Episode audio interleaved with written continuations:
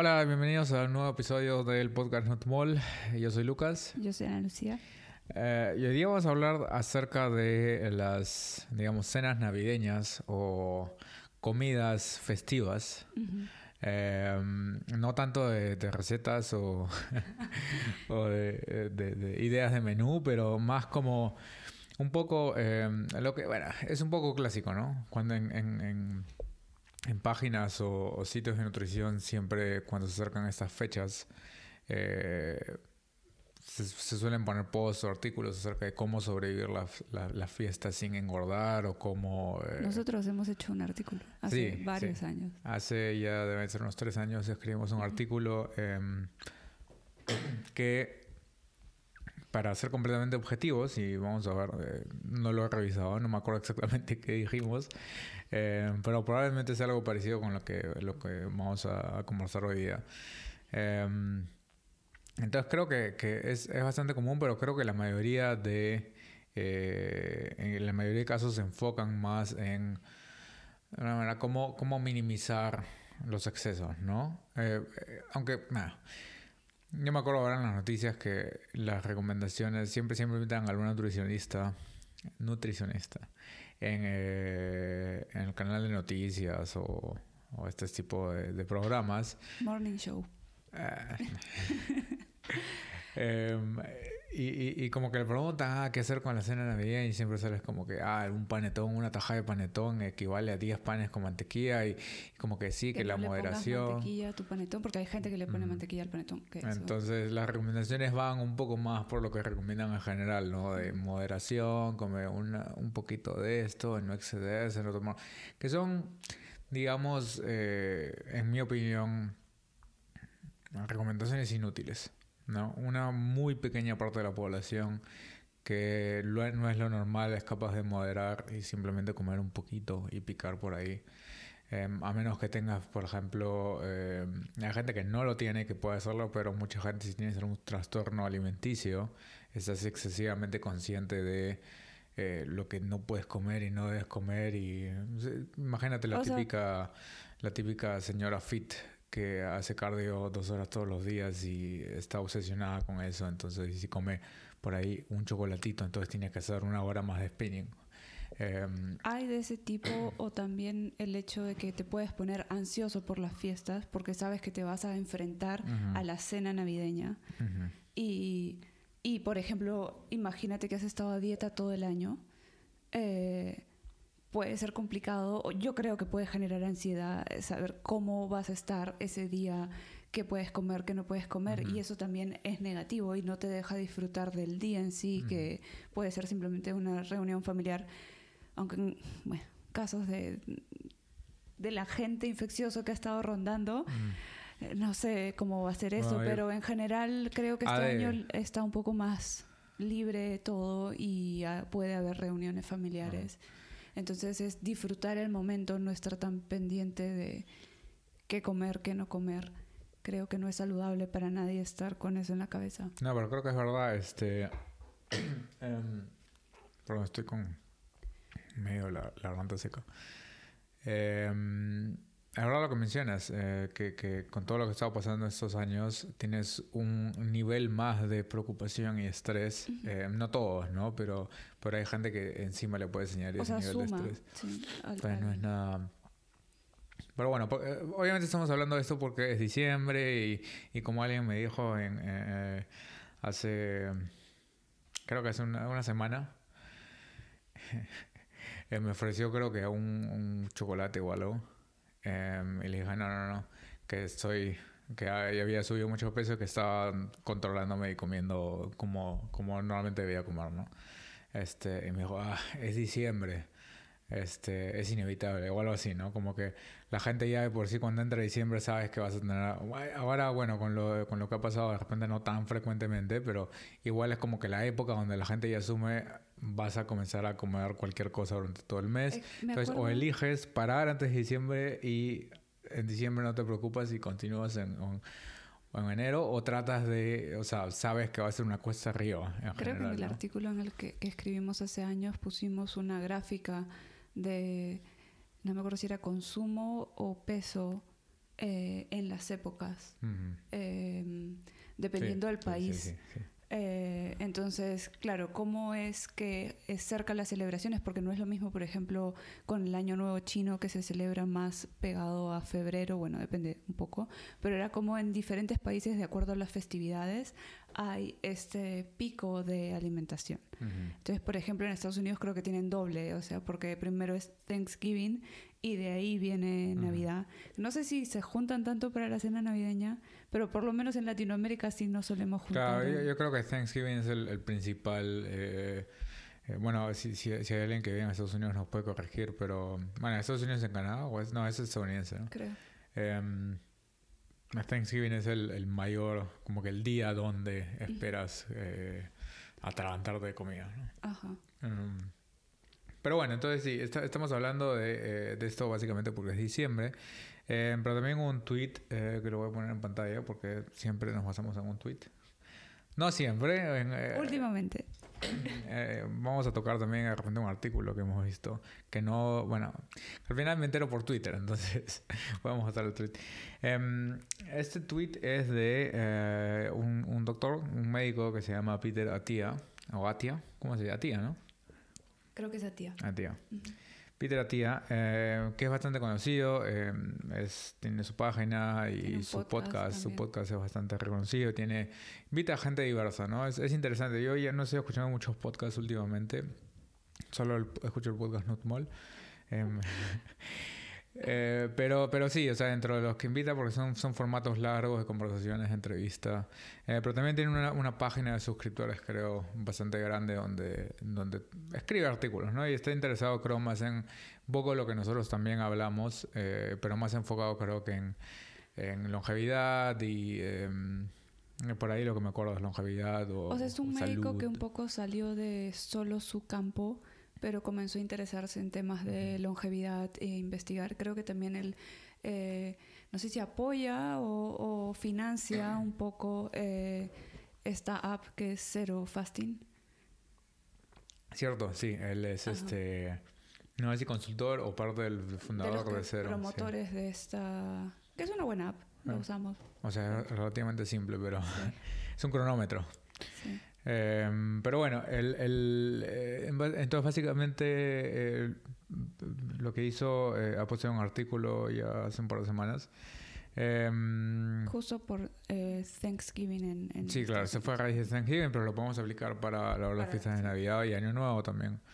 Em, que es básicamente cómo tener un plan. ¿Cuál, cuál, es el plan para eh, disfrutar saludablemente de la, fiesta? ¿no? Em, y, me pareció interesante porque, o sea, entré curioso. Normalmente no suelo entrar a ese tipo de artículos, pero, pero creo que en ese momento justo tenía tiempo de leer cualquier cosa y leí clic y entré. Y, y, me pareció interesante porque él menciona que hay algo que estoy muy de acuerdo que me parece que es el punto principal, es que no hay como que una solución universal.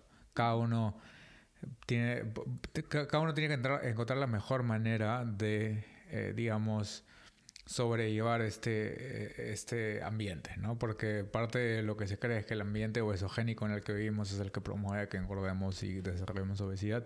Lo mismo podrías eh, pensar en un, en un día, ¿no? En un día estamos expuestos a todo, o sea, pues si tienes una familia grande, cada uno va probablemente traer más comida y hay los postres, etcétera, etcétera. Entonces estás expuesto bastante que eh, puede ser un poco complicado de sobrellevar eh, y la mejor manera para sobrellevarlo sin uno desbandarte en la comida y dos de, eh, de privarte, de privarte y no disfrutar como el resto, a menos que seas un bodybuilder que llevas tu, tu, tu tupper con, con pollo y arroz. La mayoría de nosotros, o sea, eh, la comida no es solo eh, nutrición, ¿no? También hay bastante parte social y es una manera en la cual compartimos eh, con la gente que nos importa. Em, entonces, eso, es, tiene, tiene como que el simple hecho de comer algo y compartir con alguien alguna comida, independientemente de su contenido nutricional, también ayuda para, para la salud mental. Sí, el bienestar emocional. Eh, sí, entonces es... Eh, a veces en nutrición, cuando hablamos de todas esas cosas, se nos olvida hablar del componente de bienestar general, ¿no? Lo que se, acuerda del término well-being, como well-being involucra todo el cuerpo y cómo, em, cómo básicamente es, eh, el cuerpo o uno está en un estado general eh, de felicidad o de tranquilidad, ¿no? Em, entonces, compartir alguna comida sabiendo que aún no, no sé, pues estás comiendo muchos carbohidratos o mucha grasa o lo que sea, por otro lado te está dando un beneficio mental, ¿no? Entonces, eh, al final, en, en, nuestra especie como vivimos, es importante compensar un poco las dos cosas. Em, porque es común y yo he visto que pues, a la gente dicen la, la, la comida no es para disfrutar. La comida es simplemente tu sustento. Dice eso? Hay gente que dice, que dice eso. No voy a nombrar nombres, pero hay gente que dice eso como que... Em, sí. O sea, que yo creo que sobre todo a raíz de todo lo que ha pasado 2020. 21 eh, también. No, 2021 también, pero 2021 como que se han estado relajando un poco más las medidas. A fin de año del 2020 era no te reúnas ni nada. Ahora está, bueno, por cómo Cancelaba acá todos los, eh, los almuerzos, me dejaron sin almuerzo. Sí, bueno. Que justo iba a hablar también que no solo implica reuniones familiares, sino también hay reuniones con amigos o reuniones del trabajo, que también hay varias cenas. Entonces, pero es que es esa forma que siempre hemos tenido de, celebrar algo, muchas veces es juntarte a comer. Y creo que parte de, que se vea como algo o un momento alegre implica no llegar con ese estrés de cómo me controlo o sea, yo creo que, que, hay... bueno, yo me acuerdo también de Peter Atía y este tema porque me acuerdo que el año pasado, no sé si fue el año pasado, o el año antepasado, hice como una especie de group fasting. Creo que, fue el año pasado. Unos dos o tres días de ayuno antes de Thanksgiving. Ajá. Igual puedes justificar por qué haces ayunos a largo plazo, ¿no? Y, y, podría ser que metabólicamente ya, entiendo, y no veo técnicamente ningún problema, pero la idea era como que es un ayuno largo, estás en un estado más catabólico, por más de otros procesos eh, que pueden ser beneficiosos, sobre todo con ayunos extendidos, ¿no? Y de ahí, antes de romper el ayuno, haces ejercicio, que es lo que hacía, y de ahí comes lo que quieres en Thanksgiving. En principio puedo entender. Pero puede también prestarse para, para desórdenes. Exactamente, hay una delgada línea entre hacer eso como que sistemáticamente, lógicamente, y que sea un desorden alimenticio. Y al final ese estilo de, em, digamos, sobrellevar esas festividades puede ser eh, aprovechado, la puede usar mucha gente que realmente tiene algún desorden alimenticio y que entonces eh, básicamente retroalimenta sus propios desórdenes y dice, no, si voy a comer una comida fuera de lo que como normalmente que tiene calorías, tengo que ayunar tres días. Y no puedo comer si es que no hago ejercicio antes para depletar el glucógeno y ahí supongo, porque si no... O sea, ya es un poco... Puede volverse... O sea, en verdad hay una delgada línea entre que puede... Es algo controlado, que eres alguien que está acostumbrado a hacer ayuno, sueles hacerlo, sabes las bases fisiológicas, eh, o te gusta ese estilo de vida, y otro es que pueda ser un justificativo. Sí, sí definitivamente. o una justificación para simplemente alimentar un poco tu desorden. Y bueno, nos fuimos un poquito del tema, pero pero también ese es el problema a veces con las eh, con los protocolos de ayuno, ¿no? Que, que es, a veces o, es muy fácil incorporarlo o que se asocie o que la gente que tiene problemas de binge, eh, ¿cómo se llama? Eh, binge eating.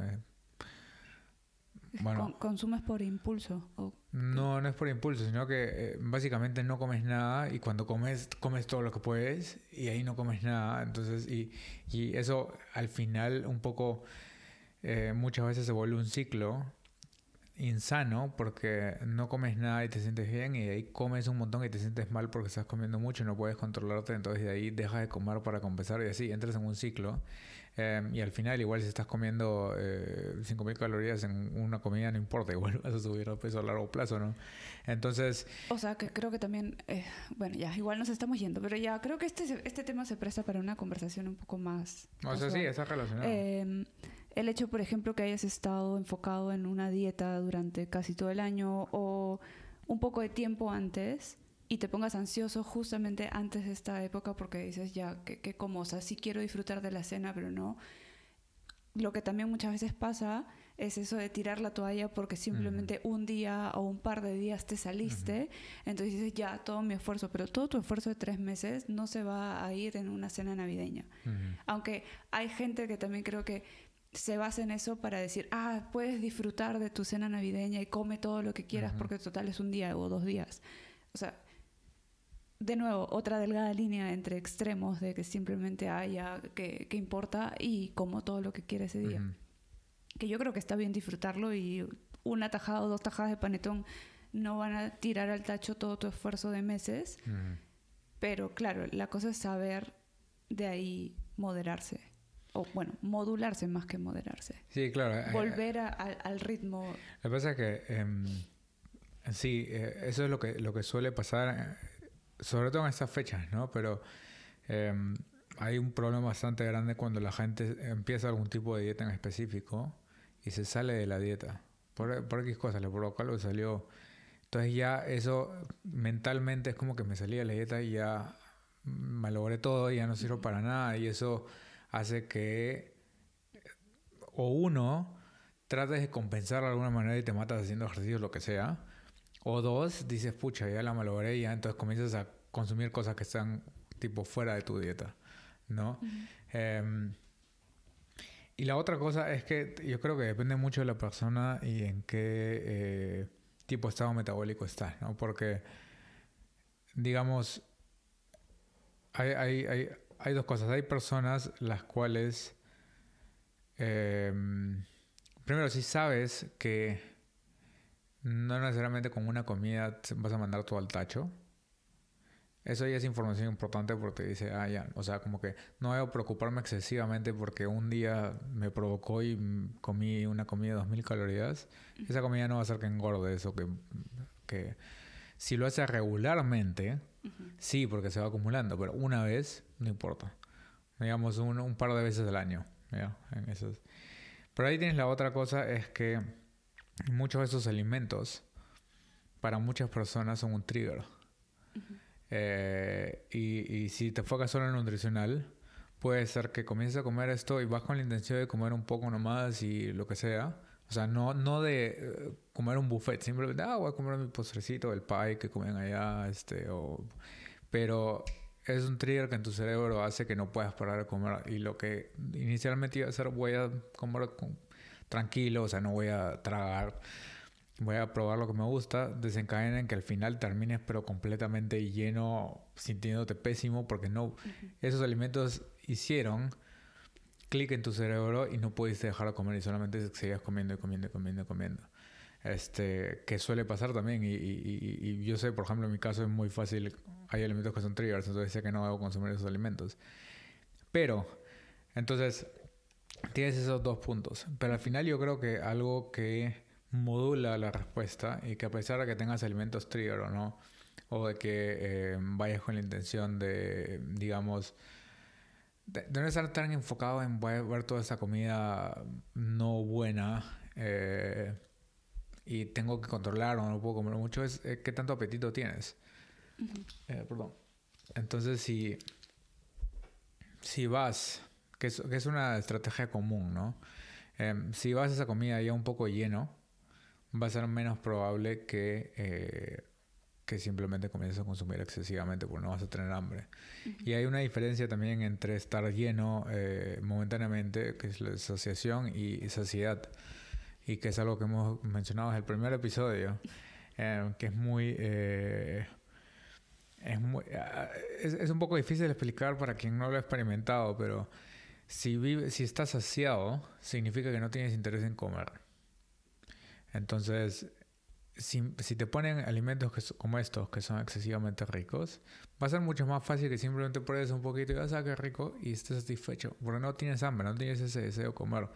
Si estás lleno, que es eh, básicamente momentáneamente cuando eh, usas tu, cuando tu concepto de, saciedad implica estar eh, inflado con agua o vegetales o lo que sea, va a ser muy fácil que apenas pruebes estos alimentos, eh, comiences a sobreconsumirlos. Porque realmente no estás saciado, no tienes ese no deseo de comer. no hay también el, em, lo que ocurre con estos alimentos que son altamente, o sea, tipo postres que suelen haber comúnmente, eh, que son altos en grasa, altos en azúcar y súper sabrosos. Eso no puede, así estés lleno, como que darte antojo de comer más. yo diría que si estás saciado, realmente no. O sea, si ya estás saciado, pero no lleno. Eh, es que, claro, no es, lo mismo. No es lo mismo. Eh, si hablamos, si decimos lleno. Lleno es, momentáneo. Lleno es momentáneo, es asociación. ¿no? Asociación es el, el, el, impulso de dejar de comer cuando estás comiendo algo. Saciedad, eso es, eso es este, las definiciones científicas. Saciedad es el deseo por comer, independientemente de si has comido o no. Entonces, puedes estar saciado, bueno, ¿cómo se dice? puedes tener saciación en algún momento donde estás comiendo una ensalada y te llenas y ya no quieres comer. Puedes tener saciedad en donde no te interesa comer nada ni comer la ensalada, pues estás lleno, estás, eh, estás, lleno, pero estás completamente eh, no interesado en comida. Y eso eh, sí modula bastante cómo vas a responder a alimentos que son hiperpalatables y cuánto vas a comer de eso. Em, y es algo que a mí un poco, eh, bueno, si, si quieres nos ponemos un poco más específicos, pero como entendemos el control de la saciedad y el apetito del consumo de alimentos es que tenemos dos grandes ramas, una es la hedónica y la otra es la homeostática. Entonces la homeostática donde entra la leptina y todas esas hormonas son para mantener más o menos niveles constantes de peso corporal y niveles de energías. Pero la hedónica es un poco la que se relaciona a dopamina y a respuesta exacerbada a todos esos alimentos ultrapalatables. Y, o sea, digamos, en, materia de investigación los puedes dividir para estudiar vías, pero están mezclados, o sea, están intercomunicados. Entonces, en, literatura también hay un concepto que se llama, em, le conocen como saciedad específica. Eh, ¿Qué quiere decir? Que puedes estar yo no, yo no comparto mucho esa idea porque es, es un poco en base al mismo concepto de saciedad y, y, a lo que yo he experimentado también, eh, porque he encontrado como que maneras, no significa que no pueda sobrecomer, pero esa sensación es bien particular. Em, pero hay, este concepto en, eh, en, literatura científica en donde puede que es saciedad específica, que es donde, eh, bueno, es sensory specific satiation, que es como que saciedad específica a la sensación. Entonces, básicamente lo que quiere decir es que puedes estar lleno después de haber comido, no sé, algo healthy, como digamos, saludable, como, no sé, pues, eh, lentejas, un plato de lentejas con vegano, pues, ¿no? Healthy, vegano. Eh, lentejas con granos, y, pero de repente te ponen un cheesecake y no puedes, y simplemente, pues, siempre hay espacio por el postre. Exactamente, esa frase grafica lo que quiere decir ese, esa definición, que siempre hay espacio por el postre, que puedes estar satisfecho o lleno de algo que es no dulce o digamos más salado, pero te ponen algo dulce y, pruebas algo dulce y puedes comer una torta entera. Entonces yo, el, argumento que yo hago, que por lo cual no estoy de acuerdo, es que si realmente es asociado, si te pongan la torta, no vas a... Puedes comer la torta y te puede provocar y de repente pero de por sí ya no vas a estar interesado y si comes un poquito no vas a tener ese deseo y ese impulso de parar de comer porque estás satisfecho. Y esa sensación es bastante particular. Y, creo que al final es por donde pasa todo este tema de, los agonistas de GLP-1 y todos estos medicamentos que promueven esa sensación en donde no tienes que moderarte conscientemente, simplemente no, no te interesa. No, Porque pierdes apetito. Pierdes el, eso, es, exactamente eso. Entonces, el, el, la saciedad y pérdida de apetito implica más el, el, deseo de no querer comer y no tanto que me siento lleno, ¿no? Es simplemente no, no tienes hambre. Es, entonces, Pero no se pierde la satisfacción de la comida. No, o sea, no tiene nada que ver. No es, simplemente puedo ver la torta, es, pero estoy eh, satisfecho. Entonces puedo comer un pedacito y no más porque ya, o sea, es suficiente para... Eh, creo que es como el sistema normalmente debería funcionar y como muchas personas pueden literalmente solamente comer un poquito de algo. Hay personas que naturalmente, ah, pero no, estoy lleno, muy rico, pero no puedo, pero estoy, bien. Eh, y es, porque el sistema eh, hemostático y hedónico están funcionando adecuadamente. Entonces, si, si vas con este, o sea, si tu dieta promueve esa sensación, y vas de esa manera a, estos, a esos cenas, em, es mucho más fácil no que, no se convierta en un buffet y en all you can eat de todo lo que puedas, ¿no? Em, entonces, creo que al final un poco la mejor manera de afrontar esto es, para mí, digamos, que encontrar la manera en la cual puedes sentir esa sensación normalmente de que, de que si te da hambre, sabes que tienes hambre y comes, pero ahí estás satisfecho y no tienes interés en comer. Entonces, si vas con esa sensación a una cena, vas a comer algo que te provoca, pero no vas a tener el impulso eh, tan grande y, vas a poder prevenir de alguna manera un poco el, el, el que simplemente el trigger, ¿no? Quizás no funcione en todos los casos, pero creo que es una, Porque otra opción creo que también es em, que no comes nada en el día, porque hay gente que también hace eso. Eh, Simplemente sabes que de repente vas a tener una cena que va a ser un poco pesada o con gran cantidad de alimento, entonces decides no comer nada en el día y esperar hasta la cena. Que igual si es la única comida, yo creo que también el estímulo de, o sea, solo comer esa comida hace que te llenes más rápido. Pero depende de la... Sí, eh, depende de la persona. Yo he visto varios casos. O sea, por ejemplo, en, nuestro caso creo que si hacemos eso y hacemos un OMAT, o sea, que un, one meal a day, Em, yo sí siento que mi lleno más rápido fue comer. Y no estoy tan... Creo que también influye qué es lo que comes primero en esa comida. Sí, pero no, o sea, no, no tengo... En, en, nuestro caso, como, como, ayunamos regularmente, podemos ayunar o no ayunar y es un poco más flexible por lo que, como, es, como hemos ayunado durante tiempo. No estoy... Eh, no tengo esa fijación por esa comida. En todo el día no estoy pensando en... Ah, voy a la cena, voy a comer, a la cena voy a comer. Simplemente sabes, ah, voy a no a comer. O sea, es algo que normal de manejar, pero hay gente que eso mentalmente le obsesiona y es peor porque tienes el completamente el foco es en la comida. Eh, entonces es más difícil eh, controlarte una vez que comes porque sabes que estás haciendo todo para esa comida. Entonces, ah, puedo aprovechar y en esa comida tengo que comer todo y puedo comer todo porque, ¿entiendes? Un poco como que... Em, Creo que has dicho algo, o sea, porque es el, hecho de aprovechar también. Eh, imagínate que el trabajo paga la cena, también quieres aprovechar. Eh, sí. De ahí, bueno, lo, lo que ibas a mencionar también del orden de las comidas. Eh, creo que es importante porque en general, digamos, técnica, metabólicamente el mejor orden para comer, que, de nuevo, hay lo que es óptimo como que metabólicamente y hay lo otro eh, un poco compensar, ¿no? Em, si quieres, una de las peores cosas que pasa cuando comes muchos carbohidratos es la hiperglicemia, o sea, esa carga de glucosa que entra y que está eh, elevada en tu sangre después de comer. Entonces eso es lo que eh, idealmente quieres evitar. Em, y lo que se sabe es que el orden de consumo eh, de la comida puede afectar esa respuesta, así como es la misma cantidad de carbohidratos. Este, y es algo que eh, por algún motivo eh, en países orientales han, llegado a este orden y en investigación ves que sí causa un efecto y casi y reduce significativamente la elevación de glucosa después de comer. Que es primero comas vegetales o fibra, entonces normalmente las comidas comienzan con una ensalada, de ahí comes la proteína y de ahí comes los carbohidratos y al final quizás los, el postrecito, la fruta, lo que sea. De esa manera, con ese orden, casi no hay una elevación significativa de la glucosa después de comer. En cambio, si haces al revés y que primero comes los carbohidratos, es lo peor, ¿no? Si es. Ahora, cuando lo mezclas es un poco más, un poco menos predecible, ¿no?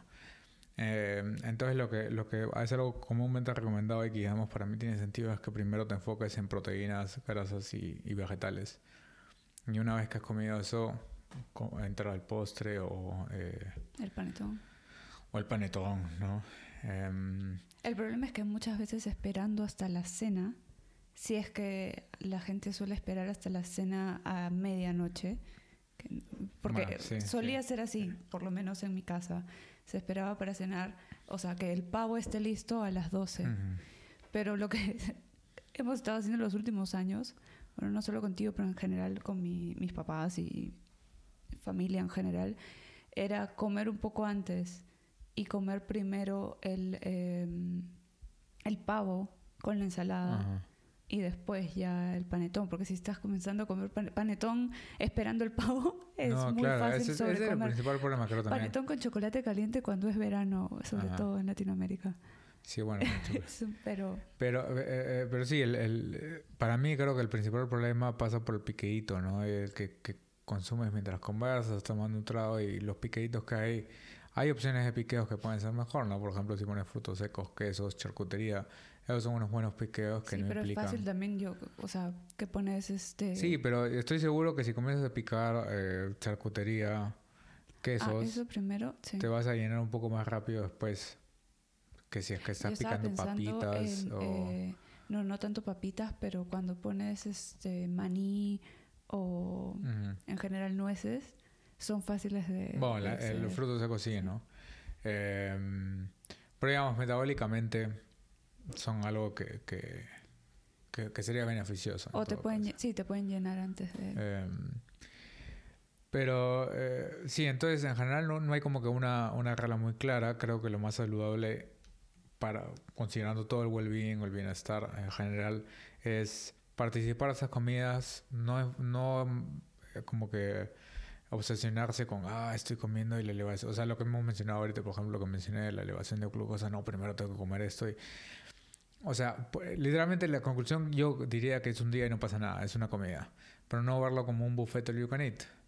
Eh, y tratar de que si es que, eh, que tener una dieta en la cual puedas tener esto que estás un poco asociado, que te permite comer un poco lo que quieras si tienes una comida extra, que no son reglas, no es blanco y negro y si haces una dieta seto y por un día comiste un pie y ya no mandas al tacho todo.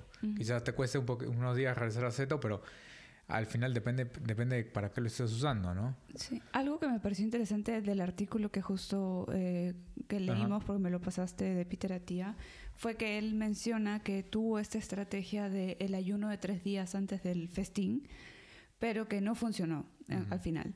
Y que lo último que ha optado por hacer, que me pareció una recomendación interesante y creo que puede ser útil también es em, tratar de no preparar en exceso, porque de ahí algo que también pasa es que tienes pavo y ya bueno, con, con, los años la familia, por ejemplo, ya no estaban mis abuelos, por ejemplo, y antes creo que en, mi familia se acostumbraba a preparar, pero una gran cena que te queda y sigues comiendo pavo hasta una semana después y lo preparaban en la sopa. Mi mamá tenía el trauma con la sopa de patas de pavo.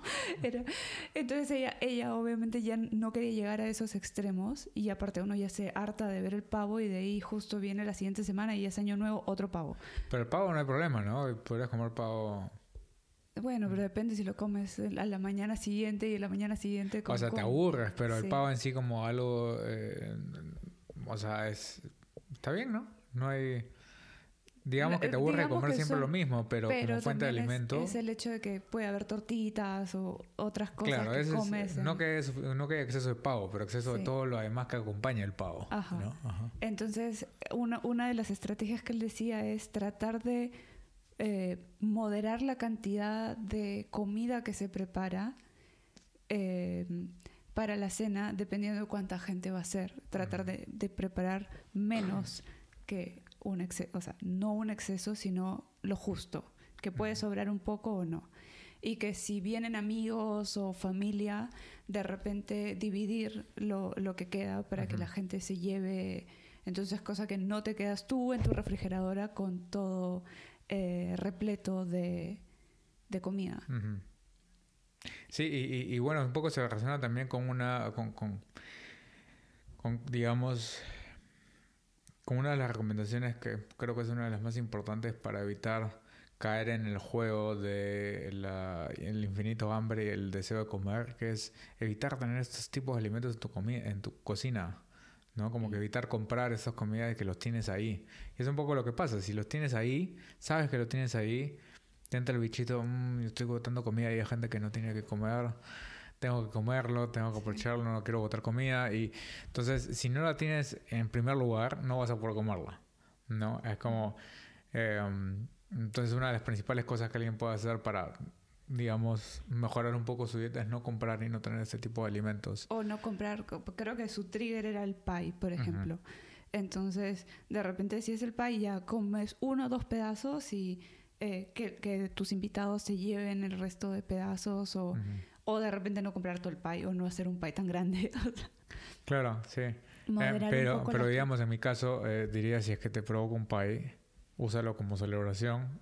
o sea, si ves ese alimento o, un pedazo de pie como algo especial en una celebración, úsalo y come tu pedazo de pie salvo que sea tu trigger y que no puedas controlar después. Eh, entonces hay que, hay que un poco Porque creo que no hay nada peor que es como que realmente quieres disfrutar de tu cena de Navidad y de ahí sentirte culpable por haber comido el pedazo de pay. ¿Lo disfrutaste? Sí. Entonces quédate con esa satisfacción y de ahí los días siguientes ya vuelves a, a la normalidad. Pero claro, hay que también ser un poco Em, honestos con uno mismo de que si algo realmente es, un alimento problemático que te va a provocar que quieras seguir comiendo de eso, de repente moderarlo o que no, o, que, o sea, no moderar, o sea, es que hay veces en que hay gente que no puede moderar, entonces simplemente si es mejor que no esté en tu casa, que no esté en tu casa. Es, es un poco de reflexión con uno mismo y ver que le acomoda y que no le va a hacer sentir este sentimiento de culpa, que es al final lo que uno... Y, digamos, al final, pues, o sea, porque también es algo que menciona el artículo, puedes tener mejor plan y ya ponerse todo y no, no funciona. Igual dices, ah, voy a primero comer mi proteína, voy a estoy saciado y de repente al final terminas igual, pero comiendo todo lo que no pensabas comer. Ya, ya pasó, ya fue un día, fue una noche, una cena, eh, o sea Em, es difícil porque nuestra, en general, no solamente en, nutrición, nuestra cabeza siempre se enfoca en, repensar lo que pasó y por qué hice eso o por qué decidí eso. Eh, ya, pasa la página, ya fue, no va a pasar nada.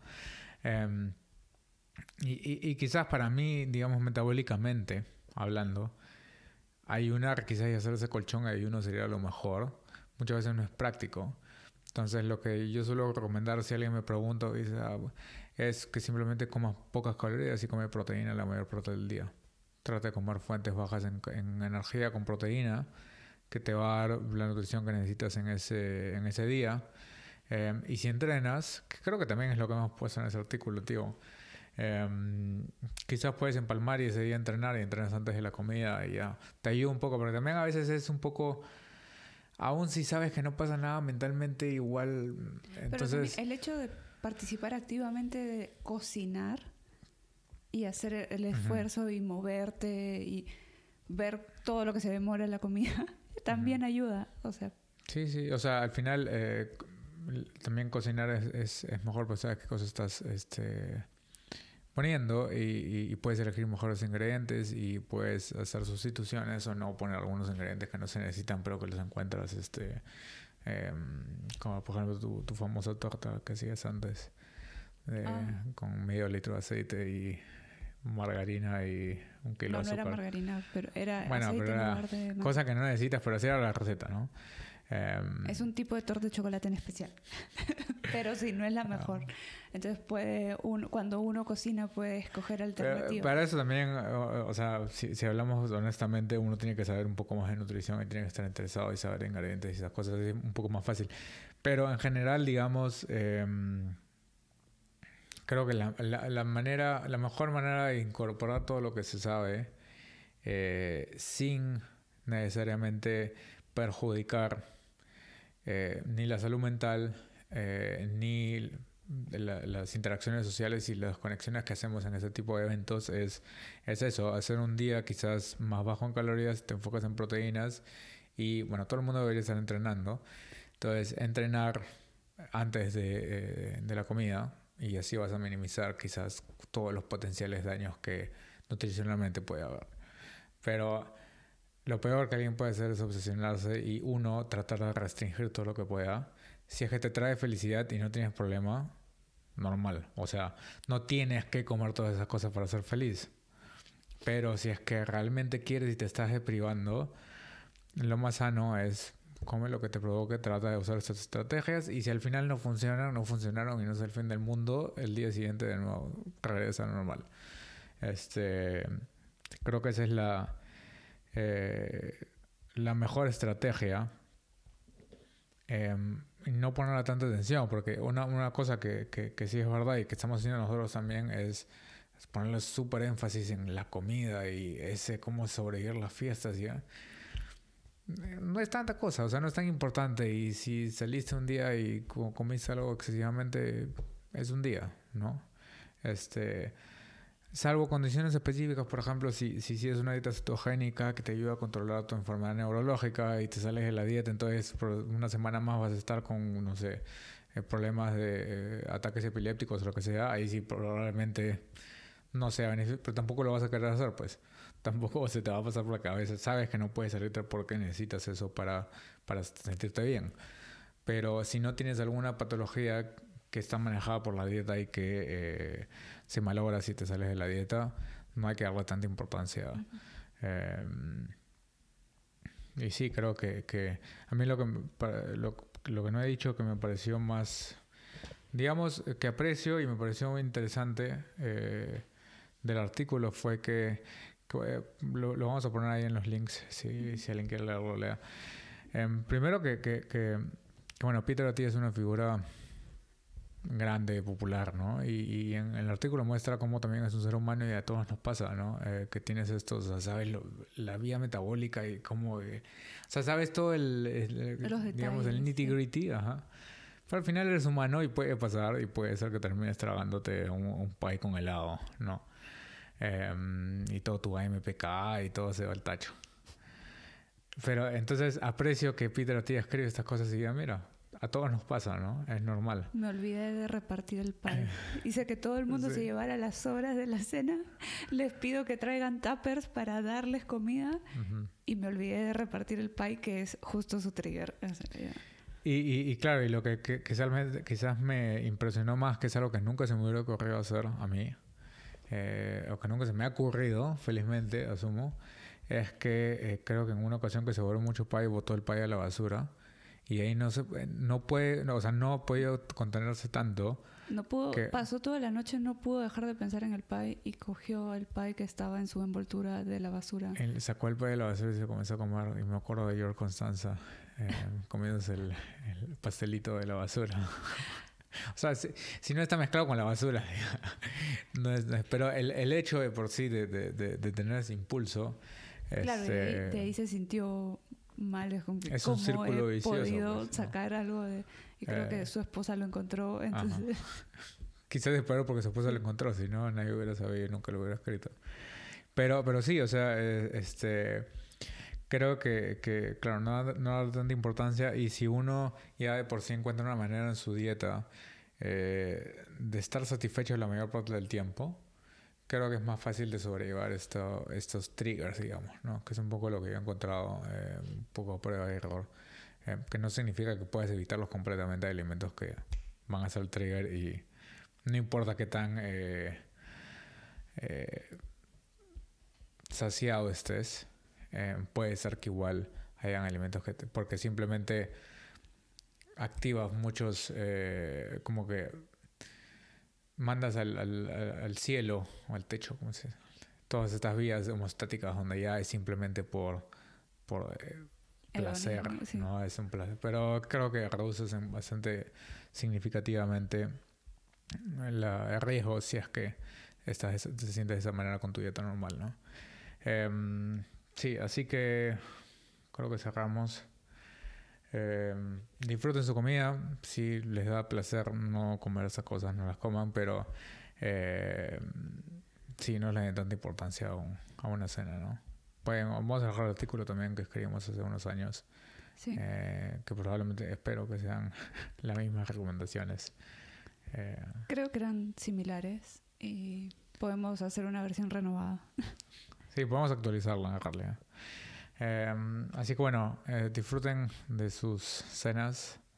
Eh, a los que son católicos disfruten de su celebración. A los que no son católicos disfruten de la comida, que es lo que yo hago. Em, y ya nos vemos en el siguiente episodio. Chao. Chao.